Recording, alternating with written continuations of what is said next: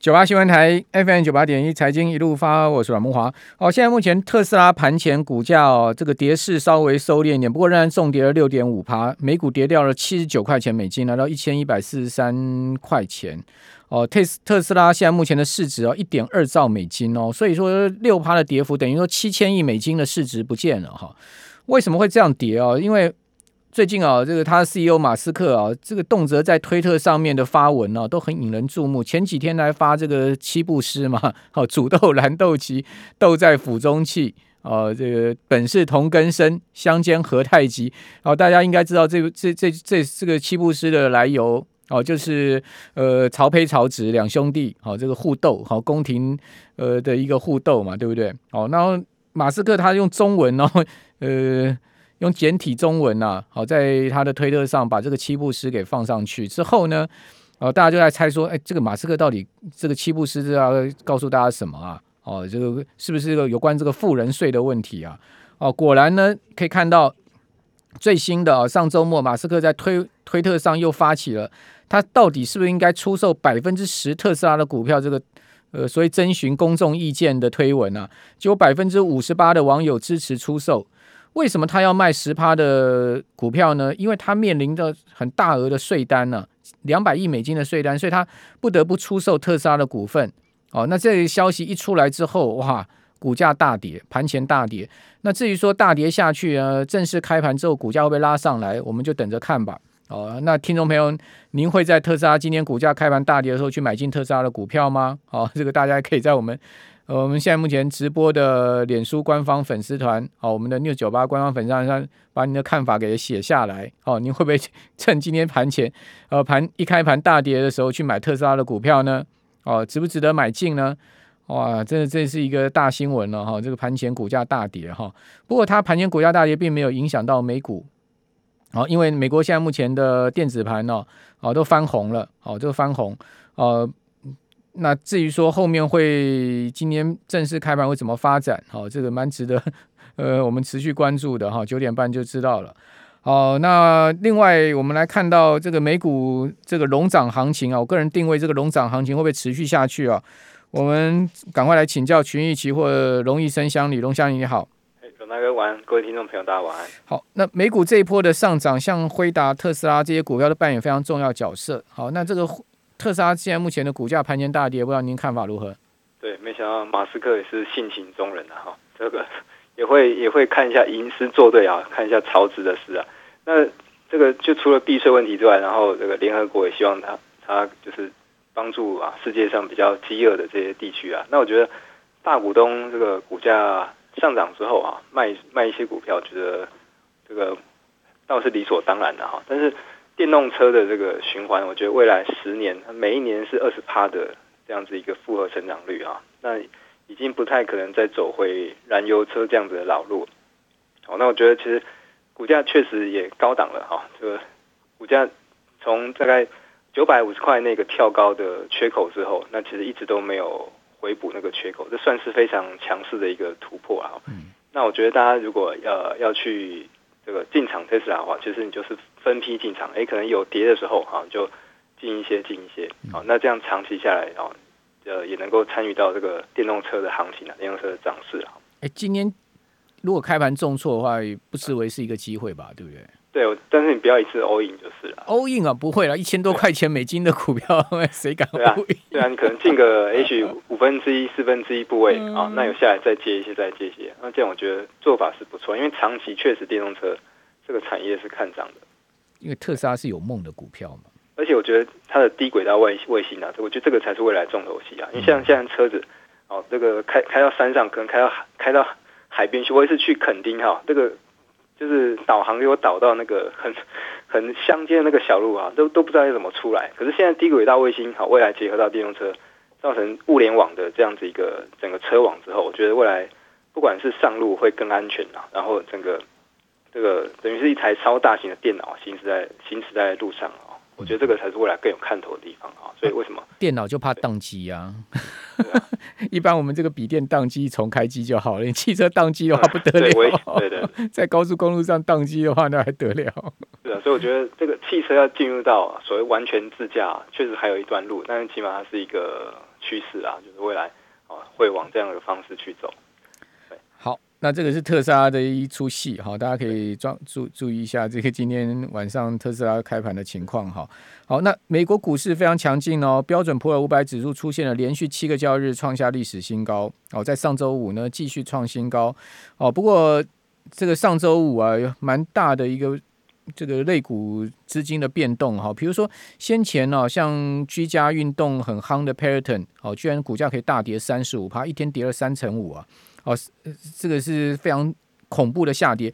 另外，像是默克的股价也跌了十趴，BNT 也跌，一天 BNT 可以跌二十趴。哦，还有像诺瓦瓦克斯啊，哈这些呃疫苗股全数大跌啊。好，另外 Zoom 好这个居家连线概念股也是大跌。好，但是什么涨呢？航空股大涨，邮轮股大涨，饭店股大涨。好，所以这是很明显的一。这个要请教龙翔，有很明显的这个市场资金在开始轮动到所谓疫后的这种呃概念上面了呢。是啊，大家看这个架势啊，看起来就是去年因为疫情而受惠的这些股票开始都有一些回档。那去年衰了一整年的啊，这个像这个饭店啊、Airbnb 啊，然后航空类股啊，好，那最近都出现一个大涨的走势。那台湾最近也是，台湾航空类股啊也有这样子一个往上往上飙这个走势啊。那所以过去一整年，因为疫情的关系啊，现在开始有些反过来的这个状况。好，那除了这个疫情之外啊，最近这个元宇宙题材，NVIDIA 这个也是妖股啊。NVIDIA 这个妖妖到妖到美国第七大市值公司，对，已经超越波克夏了。这个实在是令人意想不到啊。嗯，哦，巴菲特一定讲说，我买这么多，我们自家的股票都还买不赢你。对啊，对。就是我觉得现在市场上真的是蛮缺题材的，除了电动车之外，哈，那元宇宙我觉得，呃，目前可能都还没有一个框架，然后没有一个实际的规范，因为事实上很多细节都还没有制定出来。那其实这个时间点其实单单纯就是哦，大家的做梦行情哈，那只是梦醒时分的时候哈，大家要记得啊，要赶快醒过来哈。没没有规范才好嘞。对啊。哦，这就是所谓的野蛮世界，就是用用这个生存竞争法则来在这个世界里面生存呢。对啊，不过我觉得 NVIDIA 它的这个公司不只是元宇宙啦，就是像车用啊，哦，那像绘图啊，或者是像 AI，其实各行各业都会用到它的 GPU 啊。我记得我以前那个组装电脑啊，一不是 AMD 就是 Intel 的，那这个 GeForce 的晶片还可能拿来做做显卡，哦，那可能。并不是主流，可是哎，慢慢的，它其实现在这个市值啊，已经全球第七了，真的是不简单。好，呃，达美航空上周五涨八趴，美联涨七趴，西南航空涨六趴，美国航空涨五趴，波音涨五趴，皇家加勒比海涨七趴，嘉年华涨八趴，挪威邮轮涨了七点八趴。哦，另外米高梅涨了六趴。哦，Booking Booking 这就是我们知道那个 Booking.com 那个 Booking 啊，涨了七趴。哦。呃，这些所谓的疫情受害股啊，全数大涨。但是你要发现，哎，像是先前涨很多的股票，好像 Peloton 啊、Zoom 啊这些股票都跌。哦，呃，此外呢，值得注意，就波克下海瑟薇也公布出来第三季哈它的资产情况哈，呃，它还是持有。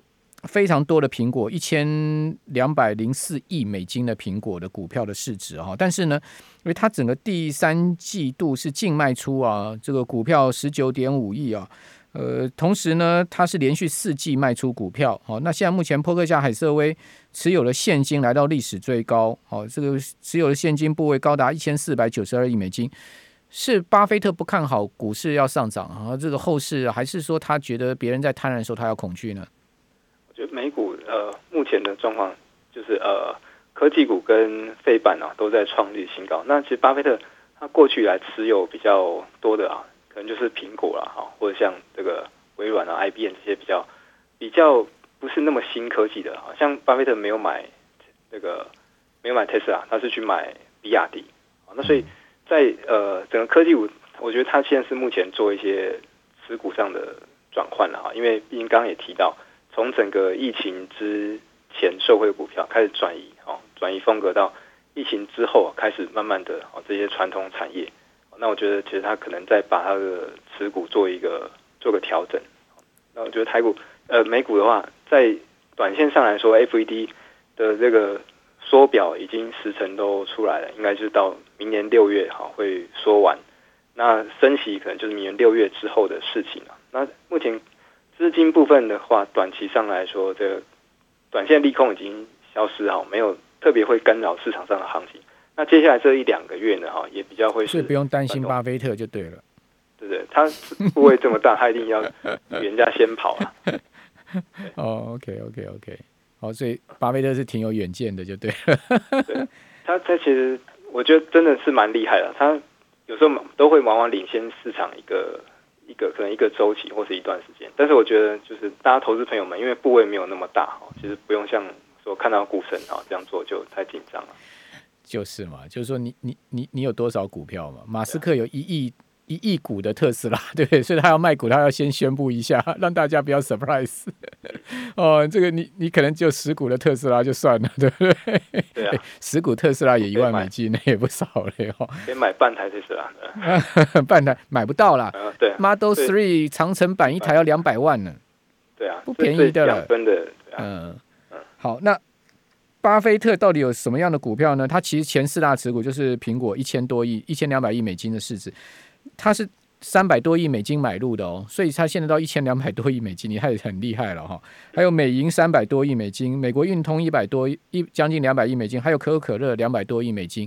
其实这四档股票就是他所持股最多的哦，其中当然苹果最多。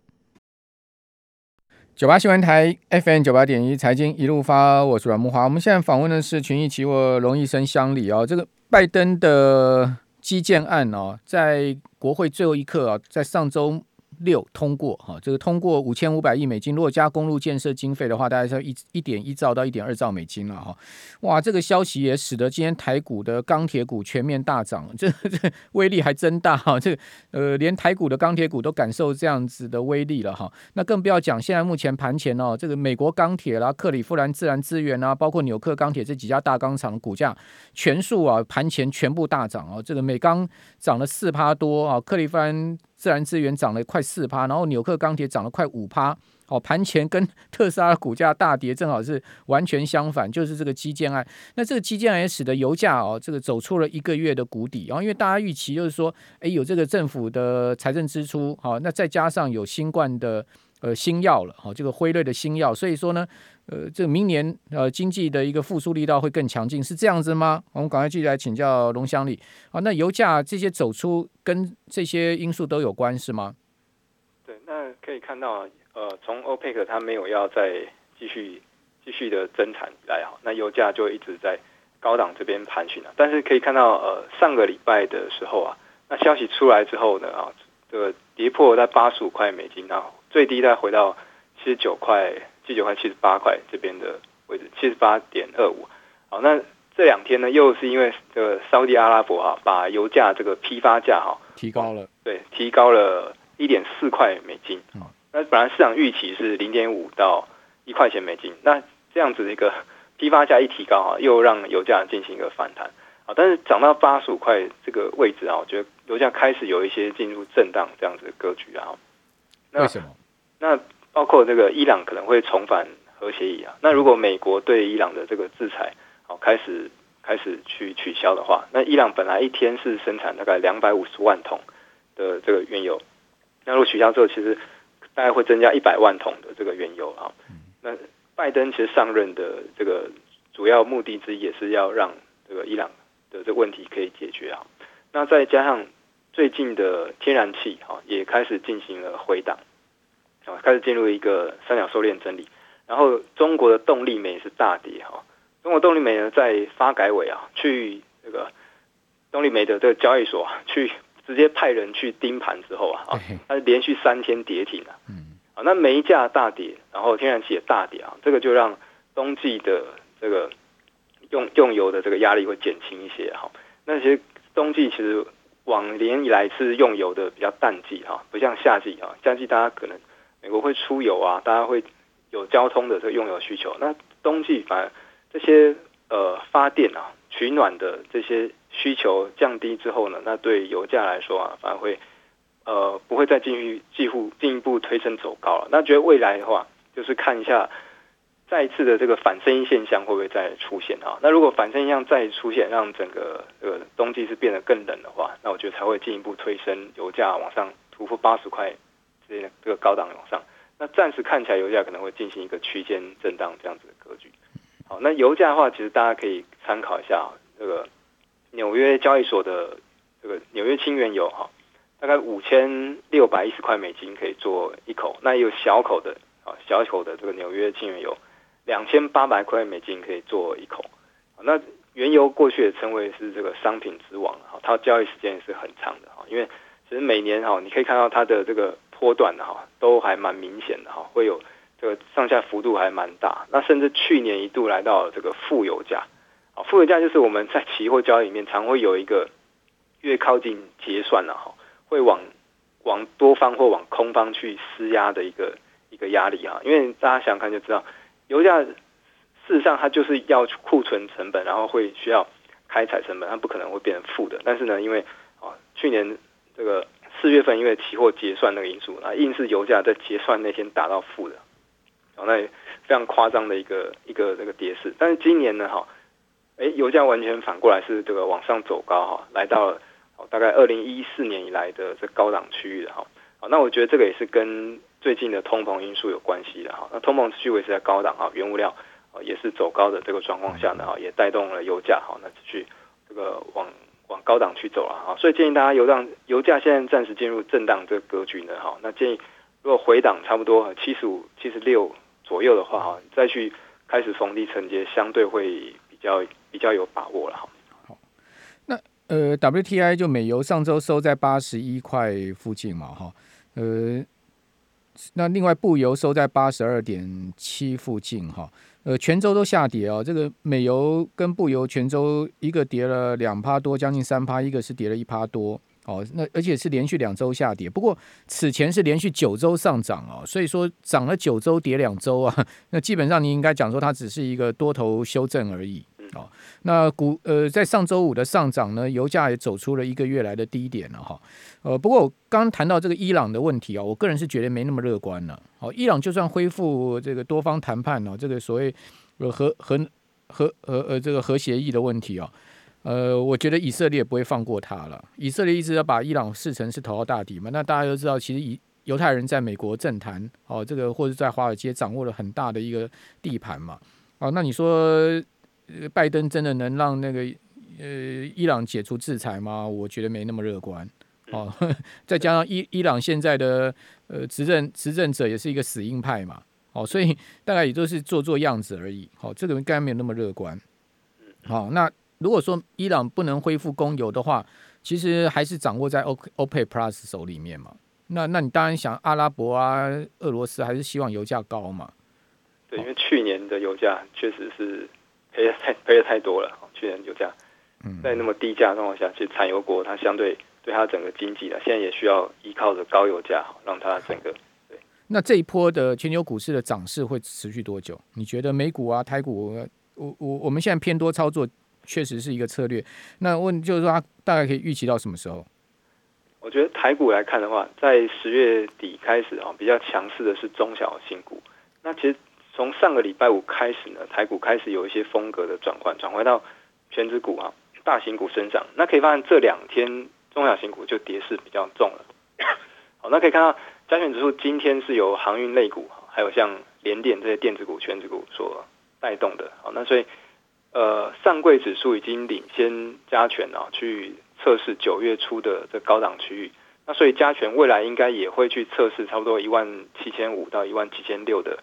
这个高档区域哈，那我觉得有可能这个月就会看到，其实没有差差多少啊，差到两三百点而已。这个月应该就会看到。那我觉得后续大家可以观察一下哈，台积电好，还有像联电、联发科的这些权值股。那如果这些权值股一旦也开始动的话，那其实台股就有机会往历史高点去做挑战了。那可以看到，其实这两天外资在大买台湾的这个现货啊，买超买超第一名、第二名就是台积电、联发科，好，第三名联电。那所以可见的，其实在过去一段时间呢，哈，这些权值股几乎都是在呃整理阶段，而且没有怎么动的，哈。像台积电呢，哈，从今年过完年以来，哈，几乎就是一直横着走，哈。那除了几次台股的大型回档，哦，也跌到在五百五以下左右之外呢，那其实几乎都是在一个横盘的整理。那其实未来只要权值股开开始往上有轻轻一推的话，那指数其实往历史高点去挑战呢，就应该是会看得到的哈。所以建议大家可以好好把握呢这两个月的行情哈。那在年底之前呢哈，进入到大概十二月中之后，外资也开始放假去了。好，那那个时候其实又通常是台股呢哈比较好去表现，因为少了少了外资的这个呃卖压或者是哈在里面上下起手了。那其实可以看到，其实往年以来，大概从十二月中哈圣诞节之后，如果国际形势没有太大的变化的话，中小型股都会是一个表现的空间。那只是最近几天，不管像是车用啦哈啊这些中小型股，它开始有一些这样回档的状况啊，像这个先前涨太多了啦，呃、对。涨多回档必然嘛？对，就是真的，呃，炒的比较高，那可能回档也会比较重一些的哈。那手上持股是这种高档哈，已经开始有一点整理没有办法过高啊，开始往下掉的这些中小型股要稍微注意一下哈，总是会有这样回马枪的机会。好，那另外金价这两天也很强，对不对？哦，金价上周这个大涨了。呃，一点八趴哦，重新回到一千八百美元之上啊！你觉得金价还会再继续推升吗？对，好，金价我觉得目前暂时是处于一个区间的整理了哈，因为看到美元其实最近也不弱，好，那金价在贵金属里面啊，相对呃，在差不多一千七百四到一八四零，大概这一百点一百